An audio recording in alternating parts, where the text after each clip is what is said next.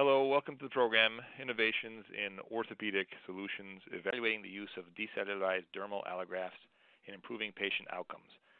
This program is supported by an educational grant from TRX Biosurgery and provided by North American Center for Continuing Medical Education, LLC, and HMP program. My name is Dr. Vitas Ringus, and I'm a foot and ankle specialist uh, who's an orthopedic surgeon in Norman, Oklahoma. I'm the medical director for the uh, Tier 2 Women's Soccer WPSL League and take care of multiple soccer teams in the region. I'm joined by Dr. Robert Hines, who is an orthopedic and sports medicine uh, specialist in shoulder and knee. He is the chief of surgery at Community North Hospital, head wrestling physician for the University of Oklahoma, Olympic team physician in 2008 and 2012, who currently practices in Oklahoma City. Uh, today's learning objectives include evaluate the emerging data on the use of biologics in orthopedic applications, including rotator cuff and foot and ankle repairs, examine the biomechanical properties of intact acellular matrix and potential impact on surgical outcomes, investigate via case studies clinical outcomes surrounding reduction in pain, the use of narcotics when using intact extracellular matrix versus other treatment options, view cases, expected clinical outcomes, and return to activity when biologics an intact extracellular matrix and low residual DNA are used. So, without further ado, I'll turn it over to Dr. Hines and let's get started. Good morning. Uh, my uh, uh, my main focus today will be on uh, rotator cuff repairs. Um, first of all, uh, we have to consider that the rotator cuff tear is a diseased tendon. Uh, there's evidence of collagen degeneration, disordered arrangement, significant decreased vascularity, as well as a decreased tenocytes and fibroblasts. Uh, and the reported literature from Fuchs' uh, Journal of Bone and Joint Surgery 2006, their, reported re-tear rates uh, after open rotator cuff repair, single tendon of 13%, massive tears of 34%, which is, which which is concerningly high. But the problem in practicing orthopedic surgeons is that the problem with the persistent pain postoperatively, and that's combined with uh, obviously the narcotic epidemic we have in the United States, and at least in Oklahoma, we have new narcotic prescription laws which limit the, the operative surgeon on prescribing uh, pain medicines uh, postoperatively. So, so um, uh, the goal of rotator cuff surgery, in my mind, is number one, and as if I tell my patients, to stop the pain. Number two, to stop the pain, and three, to stop the pain. We, we want to stop the pain. That's why they're having surgery. Number two, t- we want to heal the tendon. Okay, and then we want to uh, obviously decrease the re-tear rate, and then ultimately return uh, the uh, the patient to full maximum function. So, so how, how can we strengthen our repairs? How can we how, how can we do that? Well, there's a lot of different ways we can do that, and there's been a lot of literature on single and double row repairs. There's there's there's a lot of a lot of literature on that, a lot of uh, controversial literature uh, in terms of which is better, single row, double row. Uh, also, um, uh, there's been re- reports on using a uh, a augmentation of, uh, of using a, a dermal allograft, and they've done some studies looking at ultimate failure of single row repairs, uh, being uh, uh, in one study uh, 273 newtons, whereas uh, we're using the dermal allograft, the the repair is stronger at almost 325 newtons. So uh, this was done by Barber in the Journal of Arthroscopy in 2008. So, and also there's been uh, some prospective randomized uh, uh, studies looking at acellular human dermal matrix augmentations for arthroscopic rotator cuff repairs, and they found that uh, with augmentation, they obviously have a, a lower rate of re-tear uh, at 15% with augmentation, and without augmentation, uh, uh, the re-tear rate is, is, is, is, concerningly high at almost 60%. So I use a, uh, a decellularized dermal allograft in what I call rotator cuff tears at risk. And, and uh, I consider rotator cuff tears at risk large, massive rotator cuff tears, usually two, two to three tendon rotator cuff tears. And then I also compromise, which we see quite commonly, thin, delaminated tears, uh, and sometimes in older uh, patient populations, the rotator cuff te- rotator cuff tendon is quite thin, and we've seen uh, quite frequently when when rotator cuff tears are repaired with thin tendons, there is a higher risk of re-tearing. And then also uh, uh, another indication in terms of my practice is with doing, and I see uh, quite a few revisions that I have to do. Uh, revision rotator cuff tears are rotator cuff tears at risk. So, but um, not all um, surgical augmentation uh, grafts are, are, created equal. Uh, you have to consider a, a couple of different uh, parameters. Number one is the graft take. Uh, we have to have revascularization. I consider uh, the, the, the, graft needs to have uh, has to signal cellular migration and proliferation. we also want to have a, a early graft integration in the, in the graphs that I use, uh, uh, demonstrates pro-angiogenic response and adheres within seven days, which is important. You want the graft to adhere quickly uh, because motion, we're going to have to start motion early uh, to prevent any type of stiffness. And also, another important parameter is we have to, the, the graft handling has to be good. The, it, what I call suturability. The graft needs to be thin enough to not provide, uh, not to have crowding in the subacromial space, but it also has the biomechanically strong to allow sutures to be placed within this uh, decellularized dermal allograft to hold the suture. Uh, and so when it's uh, when it's uh, fixed uh, on top of the rotator cuff, add, add strength and, uh, and biomechanical strength. it holds the suture again, it's easy to place the suture through, and it and it also is thin to minimize crowding in the subacromial space. So the Dermapure, Dermapure which is the decellularized dermal allograft that, that, that, I have been using, uh, uh, the biomechanical performances are superior to uh, some of the uh, uh, commercially available market leaders.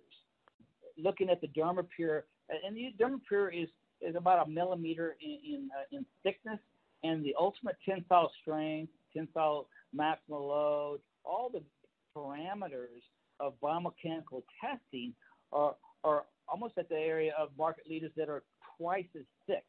So the the Dermapure adds adds a uh, thin, very strong biomechanical uh, structure that uh, that you can use to augment uh, that I use to use, augment uh, my rotator cuff repairs in what I call rotator cuff tears at risk. So, first case is uh, uh, that I'm going to show today is a, uh, uh, and these are all rot- these are rotator cuff tears. 68 year old attorney, also is a professional roper who who was thrown from his horse, landed on the shoulder. he went to see surgeon. he told him he didn't want really anything done, so they, the surgeon uh, j- just started him on um, started him on the rehab program. Um, it was his dominant shoulder. He complained of night pain, loss of motion, uh, significant weakness. I saw him at two months post-operatively. Um, at that time, he did have full range of motion. He had significant weakness, uh, four or five in, in, uh, in the subscapularis, supraspinatus, infraspinatus tendons. Uh, in his rotator, uh, in his uh, showed uh, uh, full thickness, full thickness retracted tears of the supraspinatus, infraspinatus, as well as the subscapularis with no uh, atrophy of the muscles.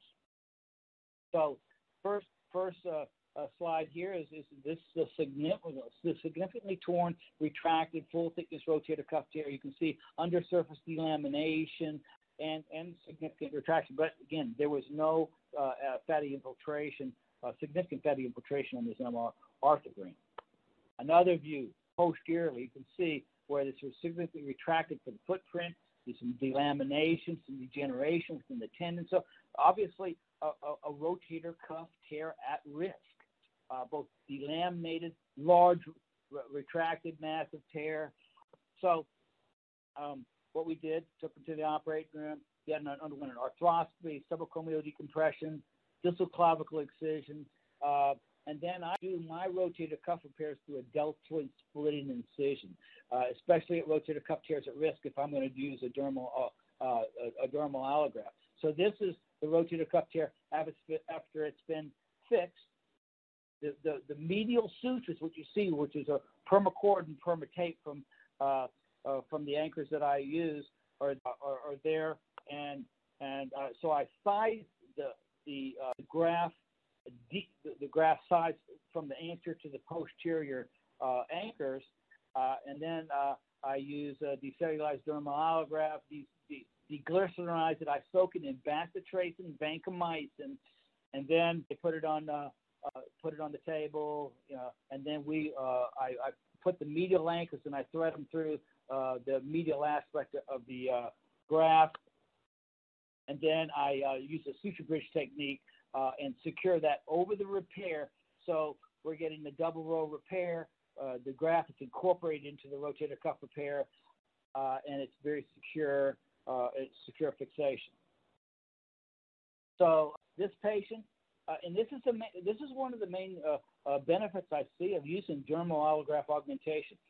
Every person that I've done, 99% of them are off all narcotics four to five days post-op off all narcotics at four to, day, four to, four days, four to five days postoperatively. Uh, my protocol uh, with using the decellularized dermal allograft uh, incorporated into a rotator cuff pair, I, I, uh, I keep them immobilized in, in a sling for total of six weeks. I do not start passive motion until three weeks postoperatively. Really let the dermal allograft adhere to the rotator cuff tear. And what I've found is that with having no pain, these patients do not get Okay, and so uh, I usually um, start passive motion three weeks post-operatively, the sling just for activities of daily living at the six-week post-op mark. This patient had full range of motion. Okay, and then the six weeks six week mark is when I start on a rotator cuff thoracic strengthening program. Uh, the patient did fantastic, and at six months post-op, went back to professional roping.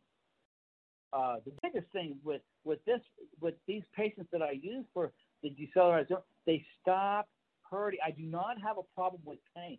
Uh, there's such a high incidence of patients that have rotator cuff repairs continue to hurt. Using that's the, one of the most impressive things about using this is that these patients stop hurting and stop, are off narcotics within the first week, which I think is, is, is impressive. So Second case, another a rotator, another rotator cuff, 44 year old SWAT officer, very fit, very muscular officer, uh, right hand dominant, fell off, fell, dislocated his shoulder. Okay, uh, he he was he went through the work comp mill delayed, um, and so uh, I saw him at eight weeks post. Uh, his his main complaints: night pain, pain that awakens him from sleep every night, loss of motion, inability to hold a weapon He's a SWAT officer.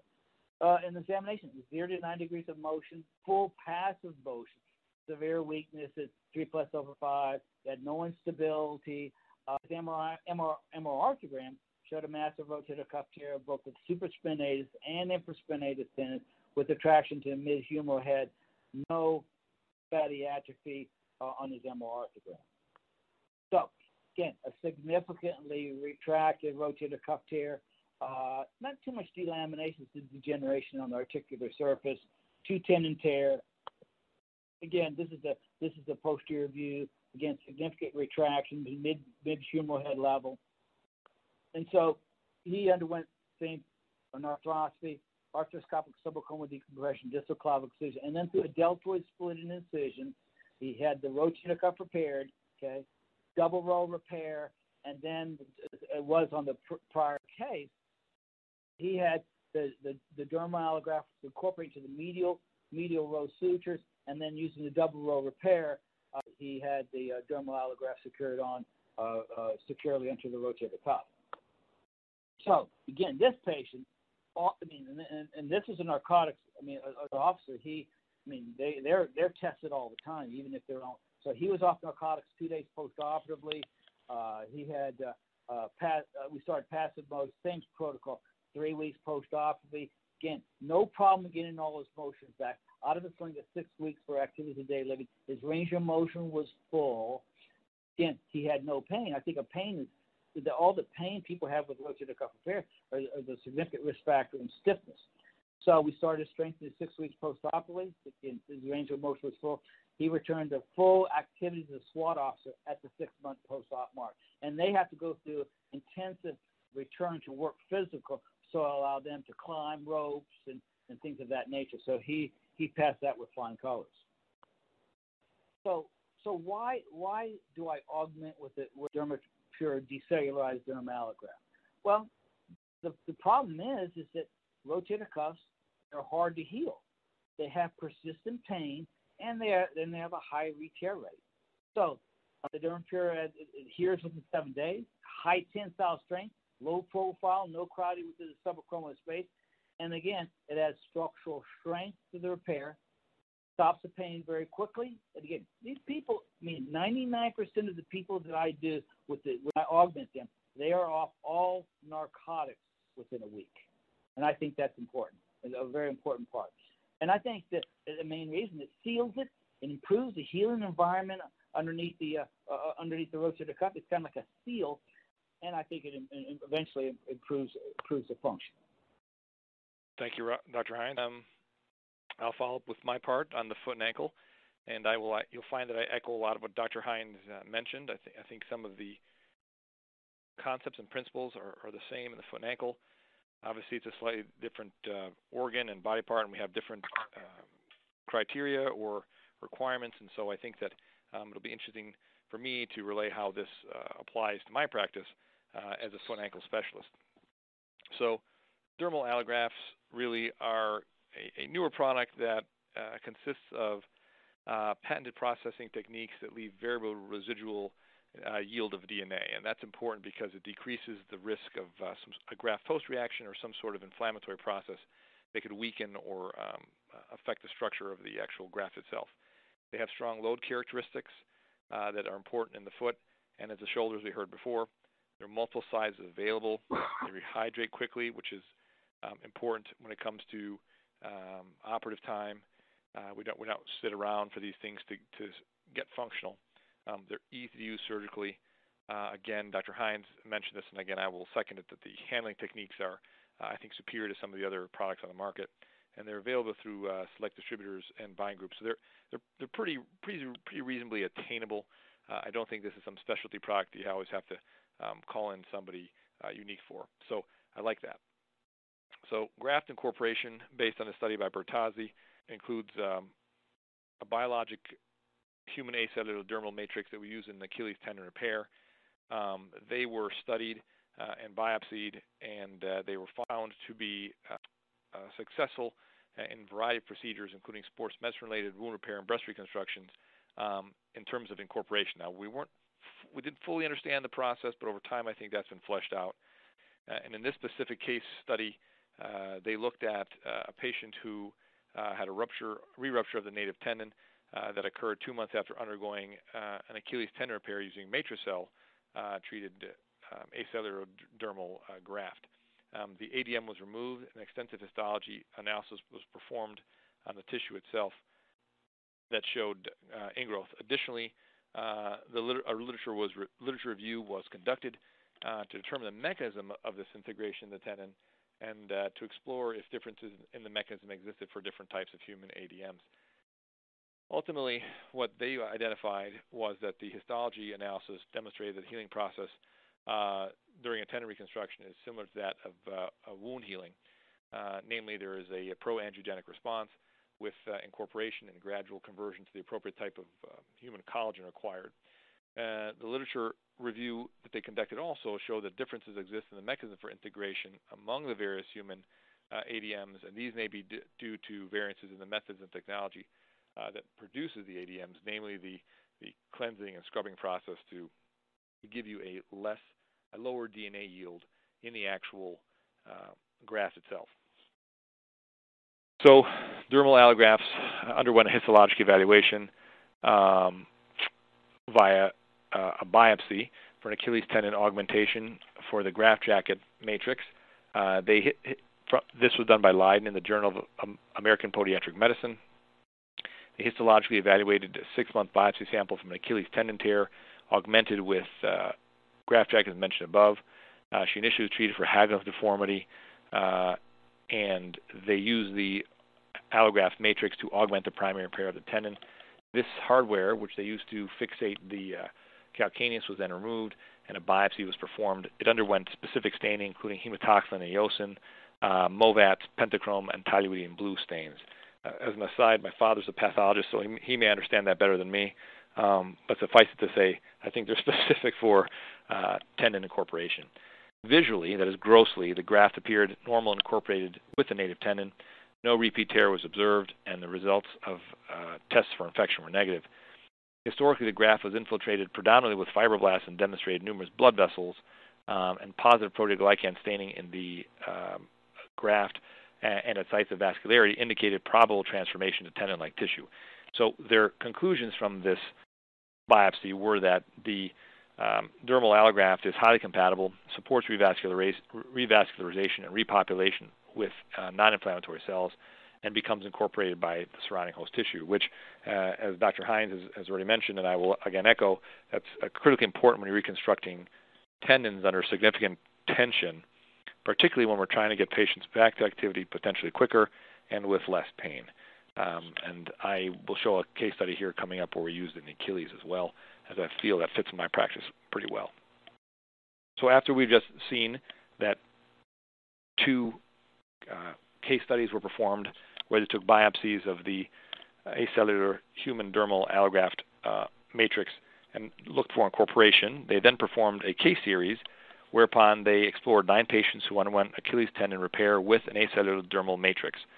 Um, the functional outcomes were evaluated using the Foot uh, Function Index revised long form, and clinical results were reported. This was presented by Cole in the Journal Foot and Ankle Surgery. After mean average follow-up of uh, 14.4 months, the mean uh, foot function index revised score was 33%, uh, and no cases of re-rupture or complication that required additional treatment occurred during the observation period. So, long story short, patients did quite well. Their pain improved, uh, and if evaluating a series of these nine uh, patients, it seems that this is a reproducible effect that the two biopsies previously showed via via incorporation into the native tendon structure. So, our our understanding of this is growing, our data collection is improving, and we're starting to see that this is something that we can uh, reliably produce over and over in the foot and ankle. So a little background on some of these. Alloderm is a graft jacket dermal graft that was launched in 1999. Rehydration time is roughly 10 to 40 minutes. Not much available on the actual processing technique that I could find. Um, available through buying groups, reasonable cost, and multiple size available. I'm familiar with Graft Jacket. It's uh, one of the products I uh, use as well. Uh, it has been around a long time, um, and it's something that I think most surgeons are familiar with. Um, it is a human dermal, human dermal allograft that undergoes proprietary processing, as mentioned above. I couldn't find much information about it. To allow the residual components to remain in their natural state, it's recognized as human tissue. It is revascularizing, remodeling, and transitioning into host tissue per Wright Medical. Dermapure is another dermal graft I use, probably one I'm more comfortable and familiar with. Uh, this is a complicated slide uh, that talks uh, significantly about um, what DCELL technology is, specifically a proprietary technique used to cleanse the native tissue or the allograft tissue of uh, DNA components and or other uh, native proteins that may ultimately, as mentioned above, affect incorporation uh, or integrity of the graft uh, that ultimately may lead to better outcomes. Uh, it is it goes through a series of washes um, that again are proprietary. That in this study here, or sorry, in this slide here, shows you the residual uh, DNA identified in graft and, in Dermapure and its competitors. Um, I think that this is interesting to know because, again, as a graft jacket user and Dermapure user, um, there is a there is a significant difference in the dry weight uh, after an analysis is done. I can't speak specifically for Arthroflex, but uh, in terms of my understanding of these products, I think that's uh, somewhat in- interesting to compare uh, the outcomes. So this sort of summarizes uh, the three uh, products that we most commonly see in this field, um, uh, Graft Jacket, Dermapure, and Arthroflex. Um, it, it, discusses what the product is, is what remains and what their differences are. Um, Dermapure, I think, currently in terms of the market, seems to do the best job removing, um, as I mentioned above, the extraneous uh, nuclear products as well as proteins. The other products mentioned to the right have some of those characteristics, but certainly don't carry them all over. Now, obviously, we don't know that specifically uh, regarding uh, graft jacket see here, but uh, I assume that um, it probably goes through some testing.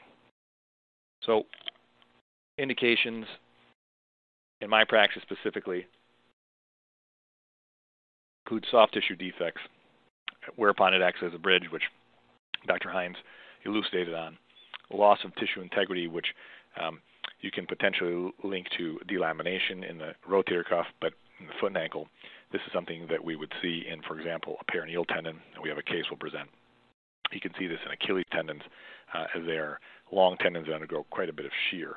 Um, sometimes in, in relatively avascular areas, one of the things that we continue to expound upon are is the proangiogenic features of this acellular human dermal allograft, whereby, uh, and specifically in, in the Dermapure process, ProK2, comes in and uses the uh, small holes or channels in the actual graft itself to uh, act as vascular ingrowth pathways that I think uh, other grafts don't have.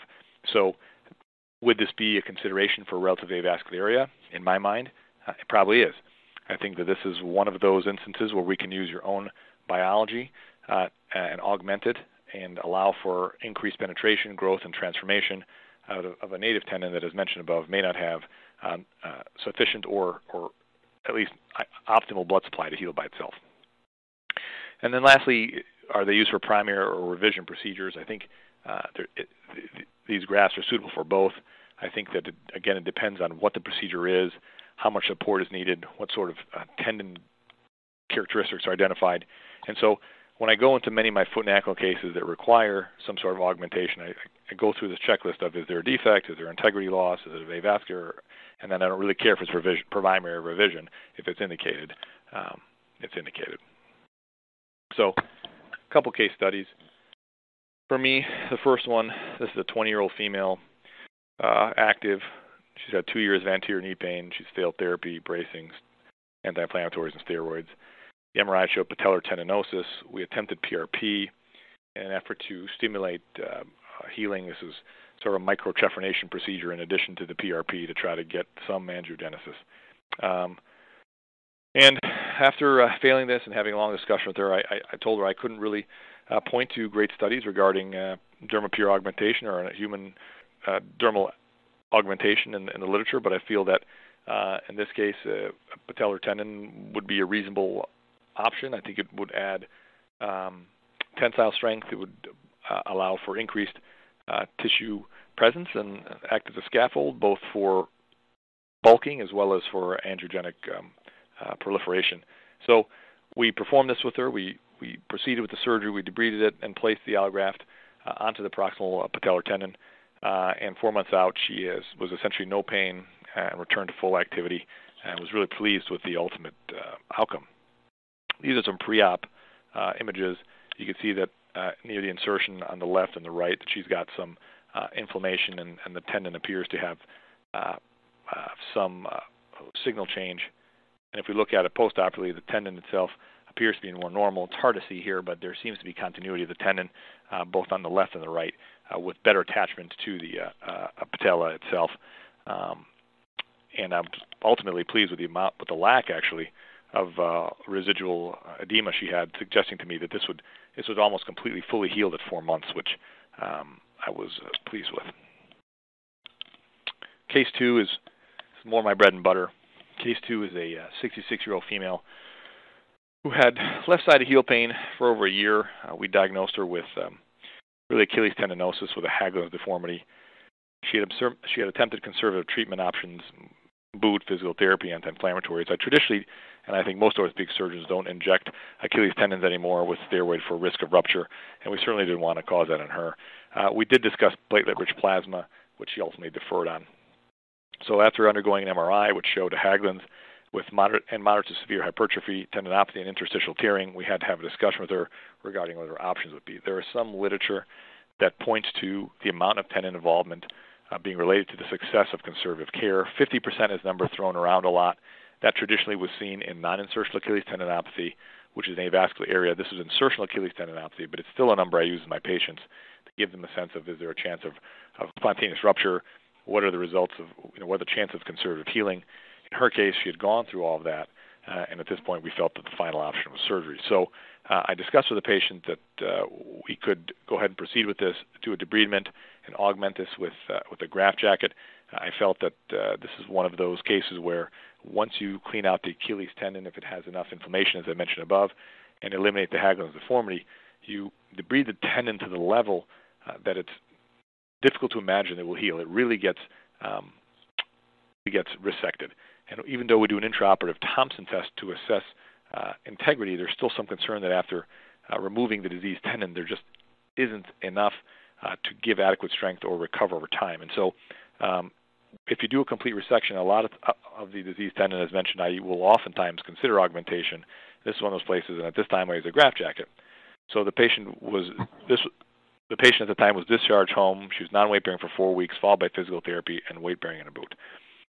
I will say that when I started my practice eight or nine years ago, I routinely do these cases and not add augmentation, have the patient remain non-weight bearing for at least six weeks before transitioning him into a boot. Over time, as my understanding of, of, of grafting and augmentation has improved, namely the last two to three years, I've, I've started to accelerate, accelerate the rehabilitation protocol such that if I'm able to restore integrity and tensile strength with either an onlay or an inlay technique, depending on whether this is a non-insertional or non-insertional tear, respectively, that with patient pain decrease in pain, decrease in swelling, and accelerated healing rates, I feel I could start walking them in a boot at four weeks. And to date, that has proven, at least anecdotally, uh, in my case series in my mind, to be to be true. So she follows the same pattern as, as the other patients. However, unlike the other patients, she continues to complain of pain and swelling. She failed physical therapy, uh, and she she failed other non-operative management. So we went back to the drawing board: anti-inflammatories, rest, immobilization. Again, we touched on PRP. She deferred on that again. We regained range of motion and achieved 4 plus of 5 strength. However, six months later, she's still unhappy. She has localized swelling, pain. Her quality of life is affected, and we're concerned. So we repeat an MRI. This shows severe hypertrophic tendinopathy with a 4 centimeter ill-defined tear with a full thickness component filled with inflammatory tissue, but no gap. So looking at this, has the disease tendon ever healed? Are we looking at the uh, uh, graft jacket? It's a little difficult to, to sort out ultimately, having a discussion with the patient, we proceeded um, with with the repeat exploration, uh, and ultimately through an extended similar incision, we went uh, through the Achilles, identified the residual graft jacket, uh, debrided it, performed another extensive resection of what was left, uh, and then um, this time Im- implanted again through an onlay technique. You can see here uh, the DermaPure decellularized dermal allograft. Um, this was placed uh, somewhat circumferentially, so Instead of an onlay, we'll call it a wraparound. Maybe we'll call it a wraparound. And so we laid some of it down uh, medially and then laterally wrapped it around and reincorporated into a, side, a direct side-to-side repair of the Achilles uh, and proceeded uh, to follow the same post-operative protocol uh, because I felt that at this time that she would have similar results. And to everyone's relief, she did. So at four weeks, she was transitioned out of a, out of a splint and cast into a boot, began to weight bear. She was off narcotics relatively soon, actually, three or four weeks after surgery, which is surprising considering it's a revision. Her swelling, her pain, and her range of motion all improved. Uh, I, I just saw her actually for her final follow-up roughly six weeks ago. Um, she had nearly full return of function, just a, a little residual stiffness, which is not uncommon in, in revision surgeries, no pain, minimal swelling, and return to all activities. Uh, she was actually excited that she could spend Easter with her family. So um, it's interesting that uh, one one allograft worked, one didn't. I, you know, I, I attribute it to uh, potentially um, better proangiogenic features, um, maybe maybe less nuclear content. I, I don't know. Um, again, I'm, i use both products, and, and, I think results are, uh, are, are good in many instances for both. So, um, third study, um, and this is a little different. This is another revision, right? So we talk about primary versus revision, and I don't I don't really differentiate much except for the characteristic of the tear. But in this patient, she's a 54-year-old female who's had two previous peroneal tendon repairs. Uh, she had a neuroma uh, from a probably superficial peroneal nerve scarring or injury that was inadvertent. Um, she had uh, revealed increased pain with resisted inversion, eversion, localized swelling, decreased strength at four or five, uh, but no real restriction range of motion and no subluxation of the tendons. So she has tendons, the, the peroneal tendons, that are significantly painful. They're not subluxing. I don't, you know, she has likely a, a, a postoperative neuroma, uh, but it's just an excruciating pain. So in order to get a roadmap, we repeat the MRI, we identify significant scarring and, re- and a recurrent peroneal brevis there. And at this point, this would be a third surgery, and so I'm starting to worry about not only the, the vascularity of the tendon from the multiple incisions, but also the uh, girth or, or, width of the tendon. There's only so much you can debride. So we had a discussion with her regarding what our options would be. Um, we talked about excising the neuroma and then advancing and exploring the tendons. Um, Dr. Hines mentioned something uh, that I think is uh, very important that there was a side of the graft that sticks pretty quickly, uh, which is important because because the tendon, in particular the peroneal tendon, is going to slide around a groove, and you don't want this graft displacing. So the other side of the graft, though, has, I, I believe, and less uh, sticky properties, so you get some gliding. So you want to wrap this around almost like a like a neural wrap, but it's not. Um, it's a tendon wrap. Uh, my in fellowship, my attending used to call it a, almost a prosciutto sandwich. So one side was salty, one side was not. I, it's kind of weird, but um, we ultimately elected to proceed with that. And after exploration, we identified that there was a large retrofibular tear of the brevis, and it was delaminated and thin, and I mean it looked almost like a stretched out tootsie roll. So I thought this was a perfect indication to use, in this case, a DermaPure graft. We wrapped the dermal side uh, on the graft, and the and the posterior side on the outside so they could slide but get the stickiness and hopefully improve um, uh, both vascular growth as well as uh, tendon growth itself to bulk up the tendon.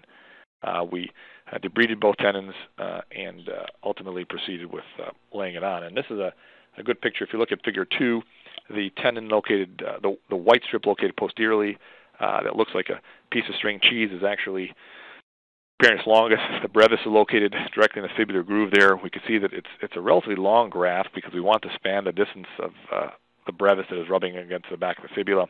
We uh, wrap the uh, side along around the um, Peroneus brevis and tie it to itself as well as running it through the brevis like a prosciutto sandwich. And this latter approach is pretty typically what I perform. I ultimately explore approximately, identify the neuroma, excised it, uh, and uh, subsequently uh, I got a good repair on it. Uh, I palpated the retrofibular groove. I thought it was appropriately deep. I did not feel that um, I needed to further deepen this. And ultimately, as in my cases, I go ahead and imbricate the superior peroneal retinaculum to prevent further subluxation. Postoperatively, she she's a little tougher recovery uh, because of the, of the patient's neuroma. Uh, she, she required some more postoperative narcotics, which gradually we, we weaned her off of. Some of this was controlled with uh, nerve medication. Um, the neuromatous pain eventually resolved. She was made um, uh, non-weight bearing for two weeks um, in a spl- in a splint, and then I put her in a boot and let her start to graduate bear and do physical therapy again to regain motion. So this is a similar concept to the rotator cuff as well as to the Achilles that we're trying to get motion back, not only for uh, patient's strength as well as uh, patient function, but also I think motion just naturally uh, restores uh, normal normal healing and and um, uh, local factors that allow the tendon to obtain a more normal shape and decrease scarring. I think that's been proven through multiple studies.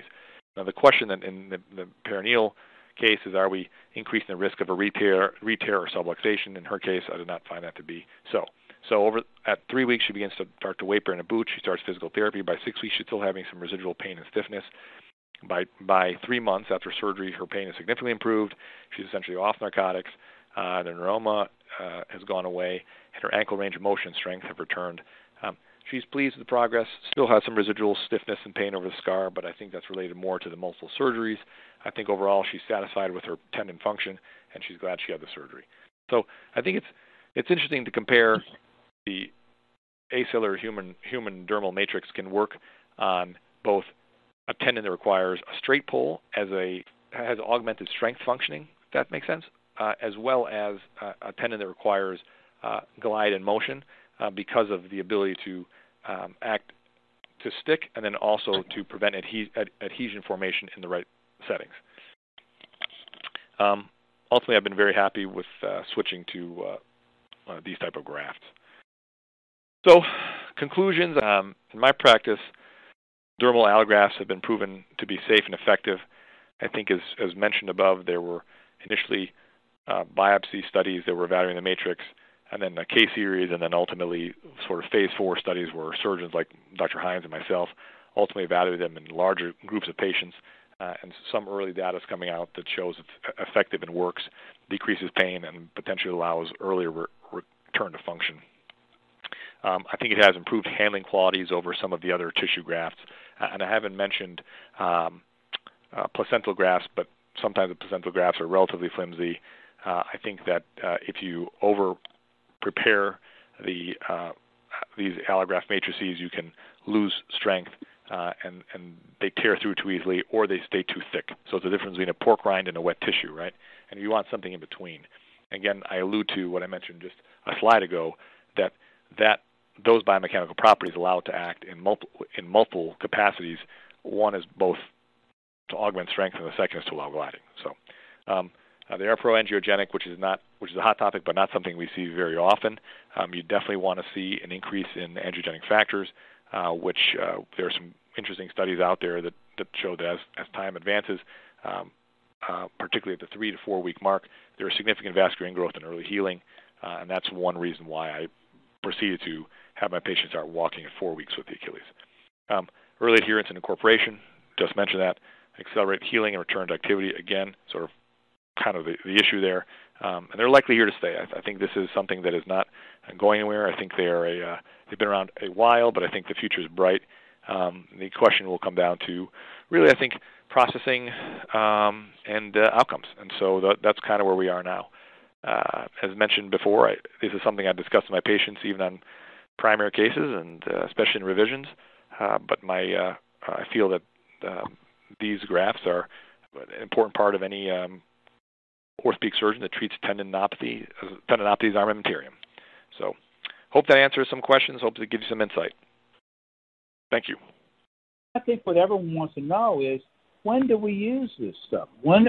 What are the indications? I, I, I think uh, Dr. Ringus hit it very nicely, and I, I, the, I think the indications. What people want to know: when do I use it? When do I use it? And how do I use it? I mean, do I do it you know, can I do it through a deltoid split? Can I do it arthroscopically? The, the, the, the problem with people using it, it just takes a little extra time. Uh, but the, the most important thing is is getting good results. Uh, and for me, if I have a rotator cuff tear at risk, which is a highly delaminated, very thin tear, and a lot of these people that we're doing, they're they're man, they're 50, 60, 70, sometimes 80 years old. I mean, the, t- the tissue is not good. So the I think if people, um, if they're wondering when to use it, they should use it when they have any doubt of that the repair is going to be uh, durable. And that's why I use the rotator cuff tear at risk. Rotator cuff tears that that are big, and those are the kind that tend to re-tear. Uh, rotator cuff tears that uh, are thin, delaminated, and then always there there there are revision tears. And I think Dr. Ringus hit it very good in terms of what his indications are, which are and which are important. Dr. Ryan, I have a question. Um, maybe maybe you can answer. You, you mentioned um, emulsifying these in bacitracin and vancomycin. Um, I, am not sure exactly what two was.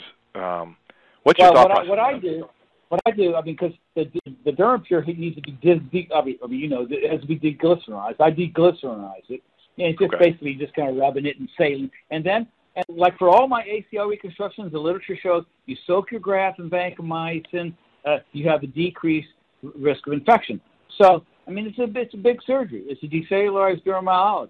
And so I I so I soak mine for about maybe you know two minutes in in vancomycin. I also also add a little bit uh, bacitracin, which is my standard irrigating solution. And, and and so you're adding your you're adding your seal, you're adding your biomechanical reinforcement, but then also you're leaching vancomycin at the at the wound level. And so I mean I mean because these are big these are bigger cases. So Yeah. I have not had any infections in the patients that I've done, and these are these are big cases. Have you had any issues, and we talk about indications in facilities. Now, do facilities sometimes balk at this because sometimes allografts aren't paid for? Um, have you had any problems with that? Yeah, we uh, of course we are, we have a physician-owned hospital, uh, mm-hmm. and so there's a we have a, a implant uh, implant committee that looks at cost containment uh, of all of our implants. And so it was last brought up. Uh, it was last brought up at our last meeting. It says, "Hey, we our our rotator cuff uh, repairs have the the the the, uh, the cost has gone up." And so I said, "Well, th- that's on me because," it, and I've seen a more complex, uh, a higher volume of rotator cuff tears, more lots more complex, high, uh, larger tears. Uh, but but the the ultimate goal is when when they get down to cost. I, the, the most important thing patient results. My right. patients' results are superior when I use the dermal allograft. They're superior in terms of how they do. They do not hurt. They're off narcotics in five days. They, they don't, since they don't hurt, they're not getting stiff, and the results are phenomenal. And, and, and therefore, it's bringing business back to us. So that yeah, add that a little bit of a, you know, hey, let's let's let's see why we're here. I mean, is it is it about cost? Yeah, but it's also about patient care and getting good results. Yeah, I, I agree with that. I, one of the things that I sometimes cite some of the people that ask me questions regarding cost efficacy or or usage or indications is that is is that for I mean years, and I'm sure Dr. Hines you can echo this, but for years I followed a very similar post-op protocol, and I remember very specifically one of my attendings in fellowship saying, "Don't walk them early; you're going to regret it." And so I didn't, and it required a, a, a paradigm shift or change in the way I thought about um, tendon healing and incorporation. This is what I think these dermal allografts provided, uh, and so I, I, I thought stepped outside of my comfort zone and said, "Let's see if this works." And I agree with you entirely that although the cost may be a little elevated, um, long term, I think the overall cost, that is, its cost efficacy versus time, is improved because they have less revision surgeries. They're off narcotics faster, which is healthy to patients and the society as a whole. Their recovery is faster, and overall, they come back and return to a higher level of function. At least for me, for my Achilles, because um, obviously you're dealing with complex rotator cuffs in 75-year-old, uh, 65-year-old men and women. But many of the people that come to see me, as you mentioned, the SWAT officer, are people who carry heavy loads, firemen, um, construction workers, oil field workers, who return have to return to a, a, high basal level of function um, to to continue in their jobs. And and it could it was difficult. I mean, again, as I mentioned, you, you take away so much of the diseased tendon that can they recover? Do they get strong enough? Um, and so I found that with dermal allografts, they do, and and and and that ultimately, I think, drives not only a societal good, but but drives a a, a, a cost benefit um, to everybody because now these people have come back to work quicker. They're more uh, they're more effective at work. Um, you know, and, I, and, I, that's that's what I want to ask. I'm, I'm curious about that. I don't run into as much grief about it, um, but certainly I think that's on uh, maybe some of our listeners' minds. So, but concern nowadays, the the, yeah. the concern of cost containment because of decreased reimbursement. You know, the, people are concerned about it, but they have to look at the things that you talked about. Uh, you talked about, uh, as we both talked about, uh, less narcotic pain medication. People, people are off narcotics quicker. They, they're, they're doing better. They get back to work earlier. Uh, there's less revision surgery.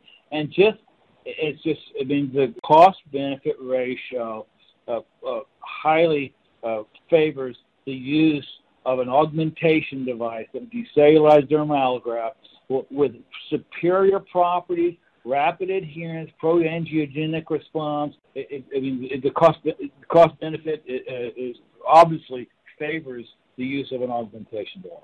Big thing is like is is also with it. The, it does it take a little extra time? Sure, it does. It takes me another probably 15 minutes to do the procedure. I mean, I do it through a deltoid split incision, but I do all my rotator cuff repairs through a deltoid split incision because I, there's no morbidity of doing a rotator cuff repair through a deltoid incision versus arthroscopically doing it. Just because it's done arthroscopically doesn't mean it's better. So my results on rotator cuff repairs and dermal uh, uh, augmentation against any arthroscopic uh, repair, bar none. So that's interesting. Um, I, you know, I don't, I don't do a lot of shoulders at all, so I really can't speak to that. But I have, I have another question for you. Where, where else do you see this being applied? I, you know, I, I, I've done one patellar tendon, as I mentioned in this talk. I've done um, peroneals, and I do a lot of Achilles. But you know, as a sports guy, you, you, you see different parts of the body than I do. Have you found it be effective anywhere else, or do you see future applications? I think that's a, a great thing that you did on that case. Uh, say, for example, if you have patellar tendon repairs, I think wrapping the tendon is a great, a new, uh, possibly a new indication for because really, I mean, because you, you see those patellar tendon tears. I mean, they're just like a like a horsetail tear, and so wrapping them, repairing them, and wrapping them in the in the dermal out, I think would be a, a, a fantastic augmentation indication. Yeah, that, that and that's so that's what I'm getting at. I, um, you know, I, I don't obviously don't see very many. That's why it sort of is is a new, unique case for me. Um, but certainly on call, uh, you know, or if you do a lot of trauma, obviously, um, you, you'd see more of that. Um, you know, one initially this was used somewhat for for wound healing, um, and I, I know you don't you don't have as much in the shoulder, but in the total in the total ankle world, I do an ankle replacement. You know, one of the things they talk about is could you sort of augment wound healing? That is, once I close the extensor retinaculum, can I lay this on top of there and get it to heal? And I, I've never considered that. Um, although just just us sort of shooting the breeze here and, and, and sort of thinking about the ins and outs of it, I think that that's another indication. I, I don't, you know, I don't know how much wound care you do, um, but for me, well, I, I don't much, but I think that's a, I mean, that's a, it's a great indication for using that. And I'm not a foot and ankle specialist like you are, but I mean, I would think that if you're doing maybe lateral ligament reconstructions, maybe you, there's yeah. a lot of indications. You just you, you, you sometimes have to think outside the box in terms of where where it can be beneficial in terms of improving patient care, and improving patient outcomes. And again, as we both have talked about, it's it's all about getting good results. Right. It's all about good because our results are our reputation, and people's results are there, and they need to think of it that way. I mean, they need to think about, hey, I want my patient off pain medicines. I want them. I want the results to be superior because that is good good for you. It's good for your business. It's good for your reputation, and and that means more business. Right. I agree. I agree. This concludes our presentation for today. Hope um, that helped give a better understanding um, of dermal allografts. Thank you for your time and attention.